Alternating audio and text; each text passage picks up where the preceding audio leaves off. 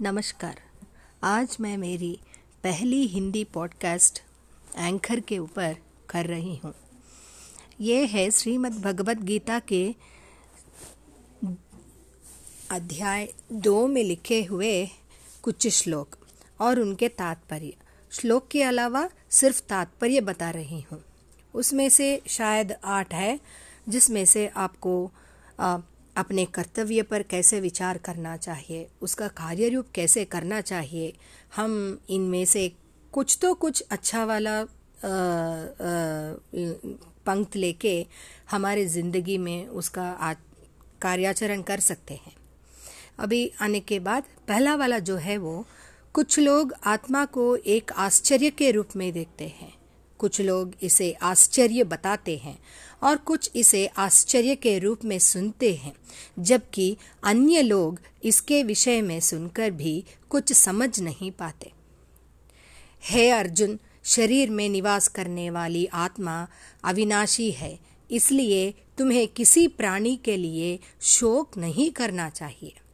इसके अलावा एक योद्धा के रूप में अपने कर्तव्य पर विचार करते हुए तुम्हें उसका त्याग नहीं करना चाहिए।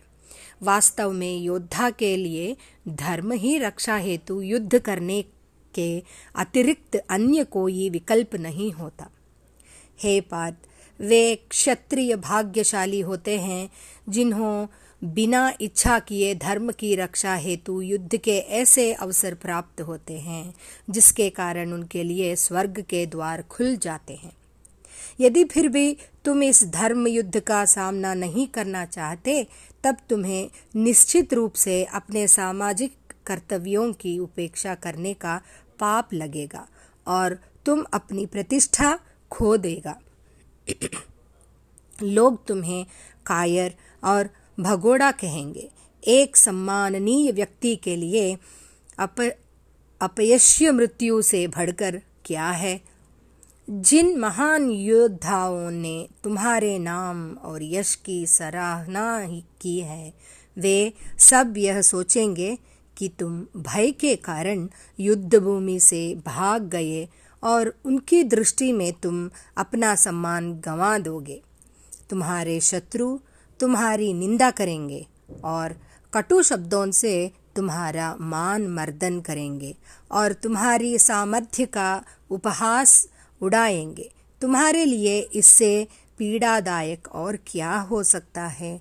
हमें भी ये सब जिसने कृष्ण अर्जुन को बताया भगवत गीता के दोवी अध्याय में, हमें भी इनका पूरा आचरण करते हुए अपना हर रोज़ अच्छा अच्छा सोच विचार से मानना चाहिए। धन्यवाद।